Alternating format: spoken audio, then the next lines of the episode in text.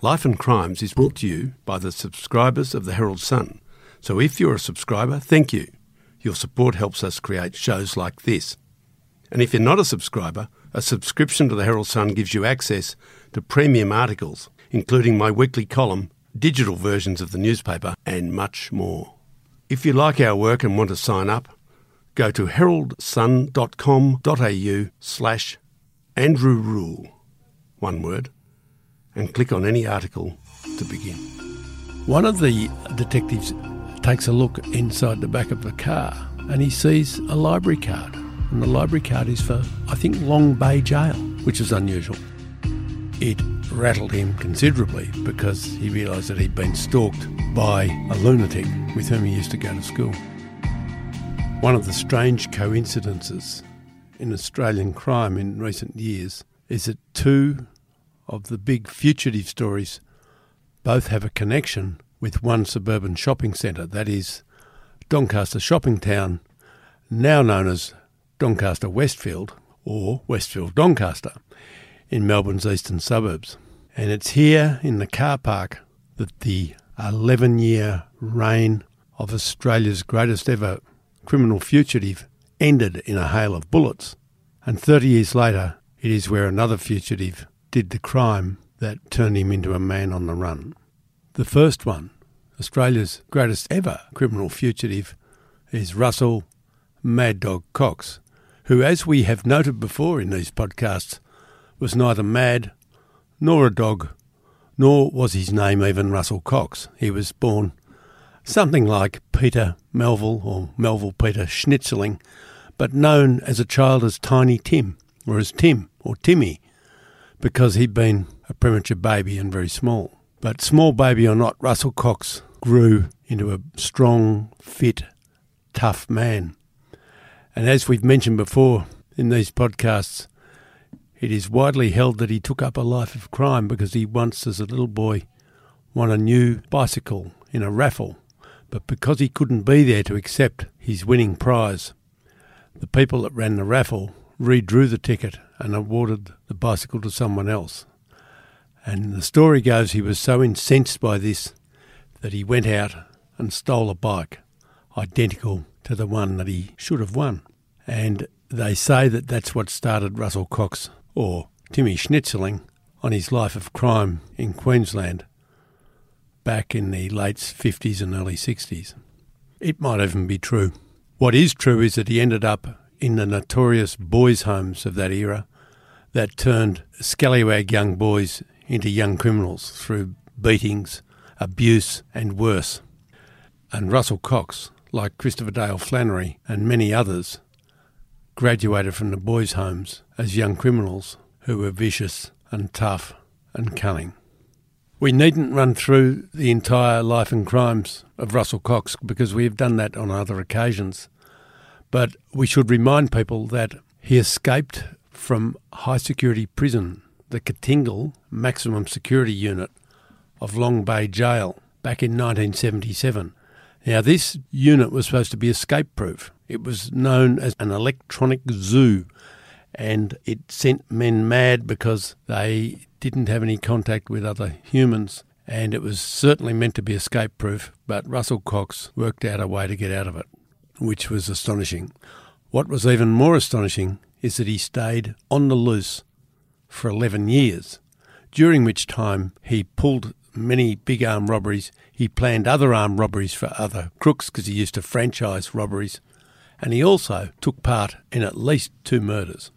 So Russell Cox was a very busy man during that 11 year period, and yet he somehow found a way to mostly live with the love of his life a woman that went by many names but is often referred to as Helen Eva Dean.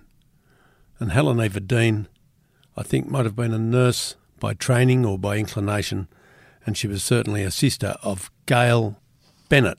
And Gail Bennett was the ever loving wife of Raymond Patrick Bennett, big time Melbourne painter and docker, who, of course, was shot dead by a gunman in the Melbourne Magistrates Court in 1979.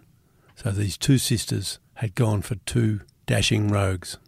And one, Gail Bennett, ended up widowed, and Helen Eva Dean, alias Cox, alias Schnitzeling, alias many other names, followed her man around Australia, living in secret under false names in rented premises all over the place.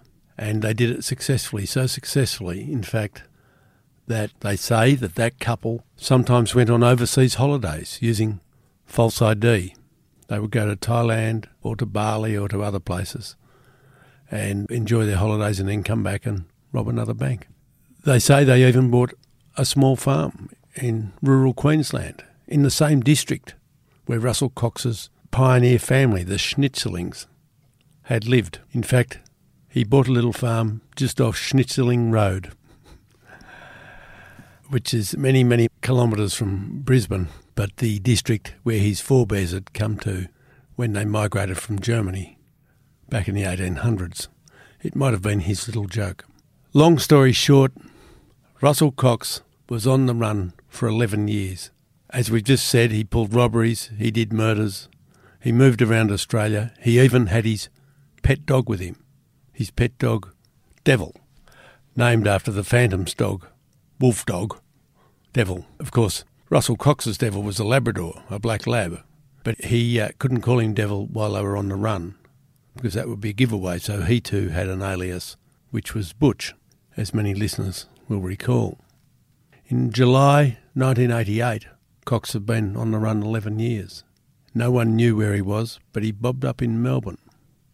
Interestingly, one week earlier, Raymond John Denning, a notorious New South Wales prisoner, had escaped from Grafton Prison in New South Wales and had immediately headed south. And what no one realised then was that Denning had access to a series of safe houses run by a group of people who, for reasons known to themselves, like to help escape prisoners with a sort of underground railway type scenario where they had safe houses to help these romantic figures as they saw them. They were not, in fact, terribly romantic, but that's the way their helpers saw them. And Denning had somehow got the assistance of these sympathisers who thought, you know, they were living in the Ned Kelly era or the Robin Hood era or something and he'd been linked up with Cox, and they were without doubt planning a major robbery, and almost certainly they were planning a major robbery at Doncaster Shopping Town, as it was then known, later known as Westfield. And the idea would have been that they were going to rob a Brambles armoured car of a very large amount of money. But it turns out that a security guard or similar noticed a suspicious vehicle in the car park there must have noticed that a car had been parked in a particular spot or whatever and put in a call to the police, and the police put in a call to the armed robbery squad who happened to be driving past on another job. Just one of those lucky or unlucky things. The armed robbery squad, couple of cars worth of detectives, scream into Doncaster Shopping Town car park. One of the detectives takes a look inside the back of the car and he sees, I think, a library card and the library card is for, I think, Long Bay Jail, which is unusual. And on the library card is the name Raymond Denning, which of course is the escapee from New South Wales. This was a bit of a giveaway. so they think, bingo, we've got a live one here. We've got a, a very wanted man on the go. So they thought they're going to catch Raymond Denning. And they did. They fanned out and they did whatever they had to do. And they, I think they might have caught Raymond Denning trying to jump into a large garbage bin, doing a bit of bin diving uh, to get away from them, but they caught him. And then they went looking for his accomplice, and the accomplice has got in a getaway car, which might have been another stolen car or whatever it was. And he's, I think, attempted to drive his way out of the underground car park there at Doncaster, possibly waving a gun around. And it was like a scene from Al Capone's Chicago, because next thing the police, who in the 1980s were fairly uninhibited with weapons, it was an era when they used to shoot a lot of crooks, they shot up this car as if it was Bonnie and Clyde. In fact, I think there was literally several dozen shots, you know, like 70 or 80 shots fired. Most of them ended up in the getaway car. And amazingly, none of them hit Russell Cox which might be a lesson about firing at moving vehicles that they're hard to stop. But anyway, Cox probably worked out that he was going to get his head blown off if he drove any closer to these police who were uh, still full of firepower and he stopped shooting, stopped driving, and they grabbed him, and they didn't know who he was. They just knew he was a very keen armed robber. And he refused to say anything, except one thing. He said words to the effect of, When you find out who I am, you'll do cartwheels, or something to that effect. And indeed, they went back to the office in central Melbourne and they got the fingerprint records out and they printed him and they compared the prints and bingo. They then realised that it was time to do cartwheels. They'd caught Russell Cox, the most wanted man in Australia, for 11 years. So, in one afternoon of good police work and even better luck, they've caught big time prison escapee Raymond Denning, who's fresh out of jail one week, and Cox has been on the run for 11 years. It was a very good day. So naturally, they went and got a slab of beer and drank it. And then they went in with Russell Cox and they did the team photos. They got him to stand with them as if he was like a uh, prize lion or rhino or something and took the team shots of all the boys with their prisoner who really has a, a sort of a deadpan look. He doesn't look overjoyed by this. But he realised that it made them very happy. And that's the story of how Russell Cox's reign as Australia's most wanted man ended at Doncaster shopping town in 1988. The interesting thing is that as we speak in the year 2019, which is 30 plus years later, one of the most wanted people in Australia, a man called Jonathan Dick, it turns out that Jonathan Dick began his time as a wanted man in the same car park at the same shopping centre. It was a very different scenario. Jonathan Dick is not a celebrated armed robber, although he is a murderer, probably, allegedly. Jonathan Dick is actually a sad story in every way. Jonathan Dick lived alone, a 38 year old man as he was two years ago, in a run-down, decrepit house in Seymour, north of Melbourne. He was one of, I think, three sons of a lady called Carol Cloke, whose name had obviously changed because she'd remarried. And on the morning of February the 3rd, 2017, Jonathan Dick turned up at Doncaster Shopping Centre carrying what appeared to be a samurai sword wrapped in some paper, is what it looks like. And he was filmed by the routine security film hopping into a lift in the car park and going down or up or whatever. And uh, it would appear that he knew what he was waiting for. And what he was waiting for, it seems, was his own brother, David Dick. Now, David Dick was two years younger. He was a well liked, pleasant, lovely fellow, a carpenter, lived in the suburbs, suburban cricketer. He used to, I think, park a vehicle or whatever at the shopping centre car park and then catch a bus into work, probably into the city to, to work as a carpenter. And it would appear that his brother Jonathan knew his routine because on this morning, this week morning, very early, he was waiting for his brother David. David walked through the car park on his way to the bus stop and he attacked him with his samurai sword. Now, no one at the time knew what had happened. All anybody knew was that a group of people walking through the car park later found this man bleeding to death and indeed he did die. And uh, he was David Dick, and it was a tragic story, and it still is a tragic story. And the police held a media conference, I think later that day or in the days afterwards, where the dead man's mother, Carol Cloke, and her other son, Simon, Simon Dick, had gathered to appeal to the public for help on this terrible case. And behind them on a screen was screened the security footage of a slightly obscured figure of a man getting onto a lift carrying a thing like a samurai sword. The amazing thing is that Mrs. Cloke and her son Simon did not then quite realise that the man on the screen was their own son and their own brother, Jonathan. And it was only later obvious to them and to the police that the most likely candidate as the killer of David Dick was his brother Jonathan. So Mrs. Cloke, Carol Cloke, was faced with a terrible double loss. She not only had one son murdered, but she realised that almost certainly her other son, the troubled, mentally distressed son, had almost certainly done the murder. And so she stood to lose not one but two sons because she realised that the outlook for Jonathan was not great and that if he continued to use weapons in this way, there was every chance he might be shot dead while being arrested. And so she appealed to Jonathan publicly to come forward and said, We don't want anything to happen. We love you. We just want you to get help, and so on and so on. And you would think that would get a result. You'd think that he would see that. You think he'd get hungry. You think he'd run out of resources, out of money, out of anything. It turned out that his old car, he had an old Ford Fairmont, it was found a few days later in a street in Ivanhoe. And a local householder supplied security footage of a man walking away down that street, which would indicate that it was, in fact, Jonathan Dick. And his car, his old Ford, is found in a street in Ivanhoe, which is not all that far from Doncaster.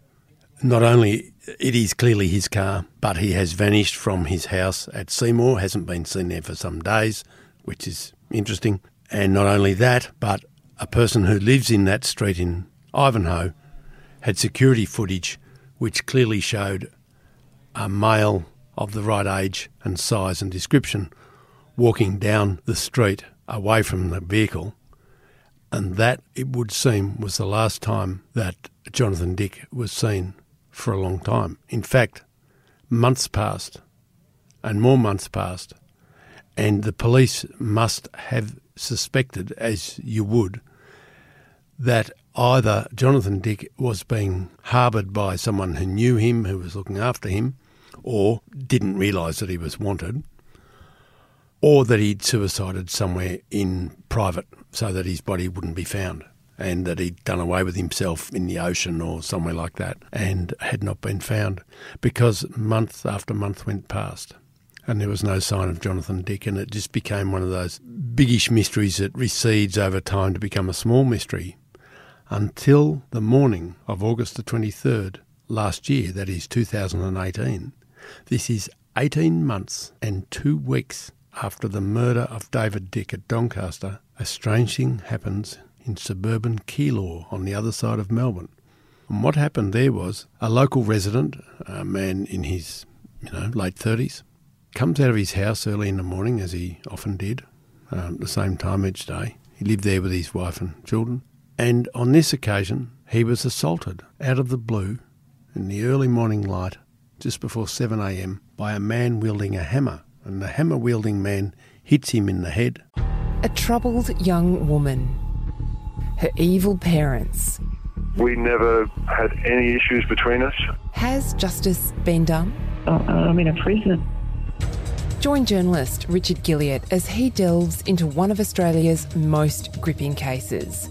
Shadow of Doubt, a new podcast investigation from The Australian. I cannot find one of these allegations that's possible. Listen now, wherever you get your podcasts. Injures him and then runs away. The hammer wielding man is wearing a red long sleeve top and blue jeans. He's got long, shoulder length brown hair, but the victim recognises him. He says, That's Jonathan Dick, a guy I went to school with 25 years earlier, or 20 years earlier. It would appear that Jonathan Dick, who obviously suffers from some sort of delusions and fantasies, has harboured some probably imaginary grudge, not a very well founded grudge probably, against his former schoolmate, has known where he lived or worked out where he lived, and gone and waited for him early in the morning, and then attacked him with a hammer. Now, we know that this happened for sure. There's no doubt about this because it was garbage morning and the passing garbage truck loading up its bins has cameras mounted to watch the operation of the uh, truck in a sort of a rear vision sense that looks the cameras look backwards. And one of those cameras on the curb side of the truck picked up a fleeting glimpse of a man in a red top attacking another man with a hammer. And so there's no doubt it really happened. Luckily the victim was not seriously hurt. I think he was taken to hospital but he was okay. But of course it rattled him considerably because he realised that he'd been stalked by a lunatic with whom he used to go to school. This would be uh, most disconcerting for any of us. You would think, of course, that in the modern world with cameras everywhere and electronic surveillance and every other device, that it would be relatively easy to catch a man wanted for the murder of his brother and for another vicious attack that so easily could have been another murder.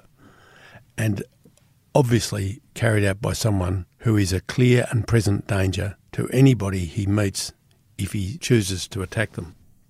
The amazing thing is that twice in two years, Jonathan Dick has vanished off the face of the earth. There is no sign of him.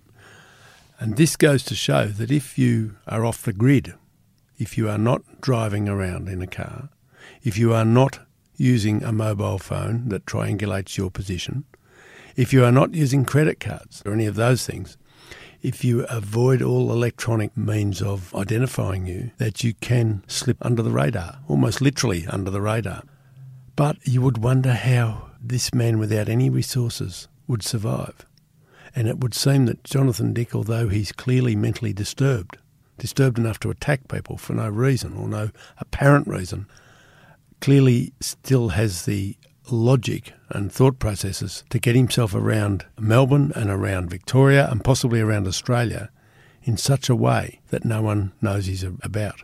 Now, either this means he's getting helped secretly by a sympathiser or someone related to him, or he has some other source of income that he's able to draw on, cash stashed away somewhere, or some little cash job that he can access. It could be that he gets himself interstate some way and then being away from Melbourne is able to exist without attracting much attention because to look at, he's just the average Joe. He's 176 centimetres tall. He's of moderately solid build, not as solid as perhaps he used to be. And he's got brown hair, which used to be short and is now quite long, or or not. Who knows what length his hair is now? But he does not stand out. He's not overly big he's not overly small, and there's not much to distinguish him from 100,000 other men in their early middle age. He's now 40 years old, probably a boyish looking man of that age, and as such fits right in anywhere in the country. The tragedy of Jonathan Dick and his family underlines one interesting fact about fugitives, and that is that the criminal fugitive who hangs around with other criminals and knows other criminals is always at risk of being betrayed by them because his or her movements will be known by those other criminals who will inevitably talk about it in their own circles. And despite the so called code of silence, there is always that risk that they will be sold down the river by some other crook who are trying to curry favour with the police because they've been charged with something else.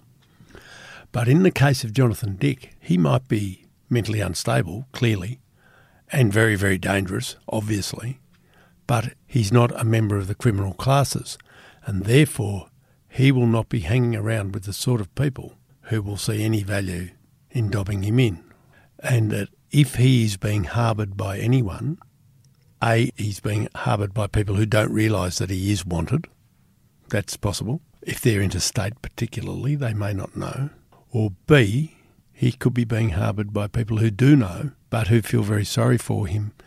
And because they are friends of the family or somehow related, might feel a, a bond of loyalty and want to try and look after him. And it underlines how those people who are outside the normal criminal underworld actually have a far better chance of staying uncaught than the real crooks. And that brings us to the topic of the man who might be legitimately called Australia's most wanted if he's alive. And that is a man called Graham Potter. And Graham Potter is another one who stands out as a story because he does not stand out as a human being. Graham Potter was once a young coal miner in the Wollongong area of New South Wales. And as such, he was just the average Joe, working stiff he worked mining coal and he'd, you know, go to the pub on Fridays and probably smoke cigarettes and drive a Holden Torana and lived a conventional enough life, you would think. But in 1981, Graham Potter got engaged and Graham Potter had what is commonly referred to as a bucks night at a local nightclub in Wollongong. Now, this wouldn't be a blue ribbon social occasion. He did not obviously have exclusive run of the nightclub because it was a nightclub open to other people. And while he was in there shouting drinks for other miners or whatever. In comes the unluckiest young woman in Australia. Her name is Kim. She's 19. She's a shop assistant locally. Just a nice average girl. She's popped in for a drink or whatever. Somehow she's got talking to Potter. Somehow she's ended up invited back to Potter's flat. And there, for reasons that have never been made clear, Potter, 23 year old coal miner, fiance of somebody else, kills this girl in a savage attack.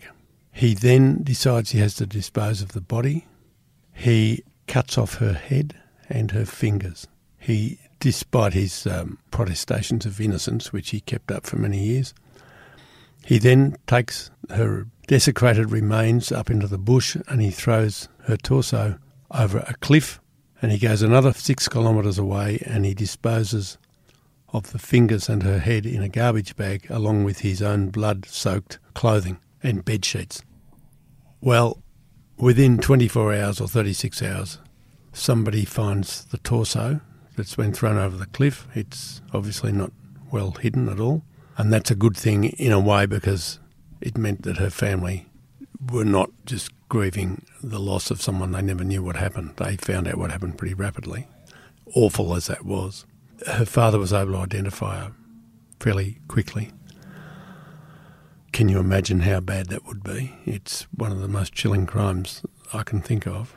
Within another four weeks, a man out walking his dog further away in the bush finds the garbage bag with the other parts, the missing parts, body parts, and that confirms what had happened. And it also confirms that Graham Potter is the prime suspect, in fact, the only suspect, because everything's linked to him. He's the last to see her alive. It's his dressing gown and his bed sheets and so on and so on. And undoubtedly, there was overwhelming evidence to suggest that he'd done it.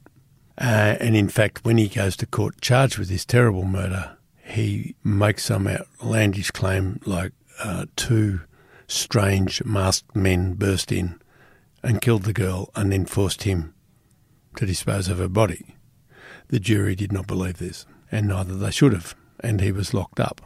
It's interesting in this context to consider that politicians and other commentators think that wrongdoers do not get enough time in jail these days compared with the good old days.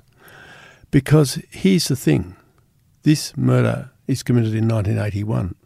You would imagine that a murder done with that sort of savagery by someone who has no mental condition, no lawful excuse of any sort, would get, if not life, then a massive sentence 30 years, 32 years, 34 years, 28 years, something like that. But no, Graham Potter was released in 15 years. This, I find, verges on an insult to the family of the dead girl. Be that as it may, the story continues. Graham Potter, while inside, befriended a mafia figure called Pasquale Barbaro. Now, there are many Pasquale Barbaros in this country, many of them related to each other because they are named after grandfathers. And so there are many grandsons of the original Pasquale Barbaro who are named Pasquale. And it leads to much confusion uh, with law enforcement because they don't know necessarily which Pasquale they're after. And at least three Pasquale Barbaros have been in a lot of trouble in the legal system in this country. I think all of them related to each other. And this is big, tough Pasquale Barbaro, and he's in jail in New South Wales in the 1980s for dirty, rotten mafia business. He's uh, basically got involved in the drug side of the mafia, uh, out of the farming and into the drugs. And he has befriended people in jail that could be useful to him. And one of the people he befriends is Graham Potter, who he thinks, well, at least he's willing to kill people. So when they get out of jail in the 90s, Barbaro looks up his old jail mate, Potter, or vice versa, and uh, Potter runs errands for Barbaro. He does crime related tasks for Barbaro. And it turns out, as we now know, that Barbaro is part of a very large conspiracy to import $440 million worth of ecstasy, cocaine, and various other drugs in tomato tins. It was well known as the Tomato Tin Conspiracy, and it involved Calabrian mafia identities from several states. It was a massive, massive conspiracy, and also involved, of course, their connections back in the old country, in Italy and in, in Calabria particularly. The tomato tin conspiracy is one of the biggest drug busts in Australian history. It's of ongoing concern because of the connection with the Lawyer X scandal. It is said that Lawyer X might have assisted the police in apprehending some of the people responsible. So that is a, an interesting story that's ongoing. And Potter doesn't have a lot to do with this, but he is working as a sort of a, an offsider helper to these proper crooks, these proper mafiosi. And he would not be well regarded by those people, but he'd be a, a useful idiot. One thing leads to another, and Potter apparently, and this is a very murky scenario, no one's dead sure who was paying who and who was paying the rent, because it could be that Potter had already been turned as an informer by the authorities or whatever. But anyway, it turns out that Potter is commissioned by his mafia friends to kill one of their own who they think could be a problem for them. And he's offered $100,000 to kill this fellow Italian, one of the uh, conspirators. And he had a gun, yeah, he had, you know, he had the means to do it. But he couldn't even organise himself with uh, a decent car to do the hit. And he got some old Magna that uh, had a flat battery and wouldn't work, wouldn't go. And he muffed, I think, two chances at killing the target. And one of them, one of these opportunities was supposedly at the wedding of one of Mick Gatto's sons, which would have been interesting. But he misses his opportunities and he ends up sitting in his dodgy Magna in St Kilda Road waiting for the target to come out of an apartment in St Kilda Road. Little did he realise that the police are onto him and watching him, and that uh, nothing would have happened anyway because they would have grabbed him first. Probably. It's all very murky. The point is that regardless of who's really employing him and whether he's an informer or what, Graham Potter is charged with serious conspiracy charges, along with some of these mafiosi guys. And he's supposed to answer these charges in the year 2010. And the charges are laid in 2008. And he doesn't front court. He jumps bail. He vanishes in 2010 and he's not seen. The police uh, obviously wonder where he is and they've got an all points alert for him around the country. And the last time anyone saw Graham Potter for certain sure is later in 2010, a few months after he failed to answer bail. And he has pelled up with some other drifters. He's quite a friendly bloke who makes friends out on the road. He's got the gift of the gab. And he'd pelled up with a few other drifters, people probably on the wrong side of the law. And they're at a place called Tully in far north Queensland at a caravan park. And they'd got together in a car, probably no licenses between them, to go to a local uh, concert or something, some event, and they were pulled over, routine check by local coppers, and all three of the guys in the car bolted for the bush because all of them, none of them, wanted to talk to the police. Presumably, all of them wanted. Presumably, none of them had a license. Maybe the car was stolen, who knows. But the last time for sure that Graham Potter has been seen in the flesh was that day. He was seen running into the bush in Tully, North Queensland, wearing not much except, you know, a pair of jeans or something. And although there have been dozens of reported sightings of Graham Potter since then, no one knows for sure whether any of them are genuine because in the end he was an average looking middle aged guy and he would fit in with anybody like Jonathan Dick. He looked average and ordinary. He didn't stand out. And therefore, it made sense that a lot of people could think that they'd seen him.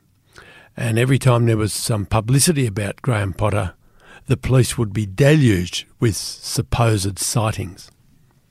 But looking back over it, and despite a suggestion he'd been seen around Griffith in New South Wales, which I suspect would be a very dangerous place for him to be, the last known sighting was at Tully in North Queensland. And the reason we come back to that is that Tully in North Queensland is well within the range of the man eating saltwater crocodile. And it is widely suspected that if you go on the lam in that district and run into the bush and start to cross the local creeks and rivers, there's a fair chance you will be eaten by a crocodile. And so the betting is that Graham Potter may no longer be with us because if the crocodiles can get him, the mafia probably did. You can read this story in my column in the Sunday Herald Sun or online at heraldsun.com.au. My name is Manny Carudis, and I'm a former New South Wales policeman turned investigative reporter with a passion for missing persons cases. I'm here to quickly tell you about our True Crime Australia podcast, The Missing. In this series, I look at old missing persons cases which have all gone cold in an attempt to try and uncover new information which could help see these missing people reunited with their loved ones or any form of clue that could bring these families closure. The Missing is available now wherever you get your podcasts and early and ad free on Crimex Plus on Apple Podcasts.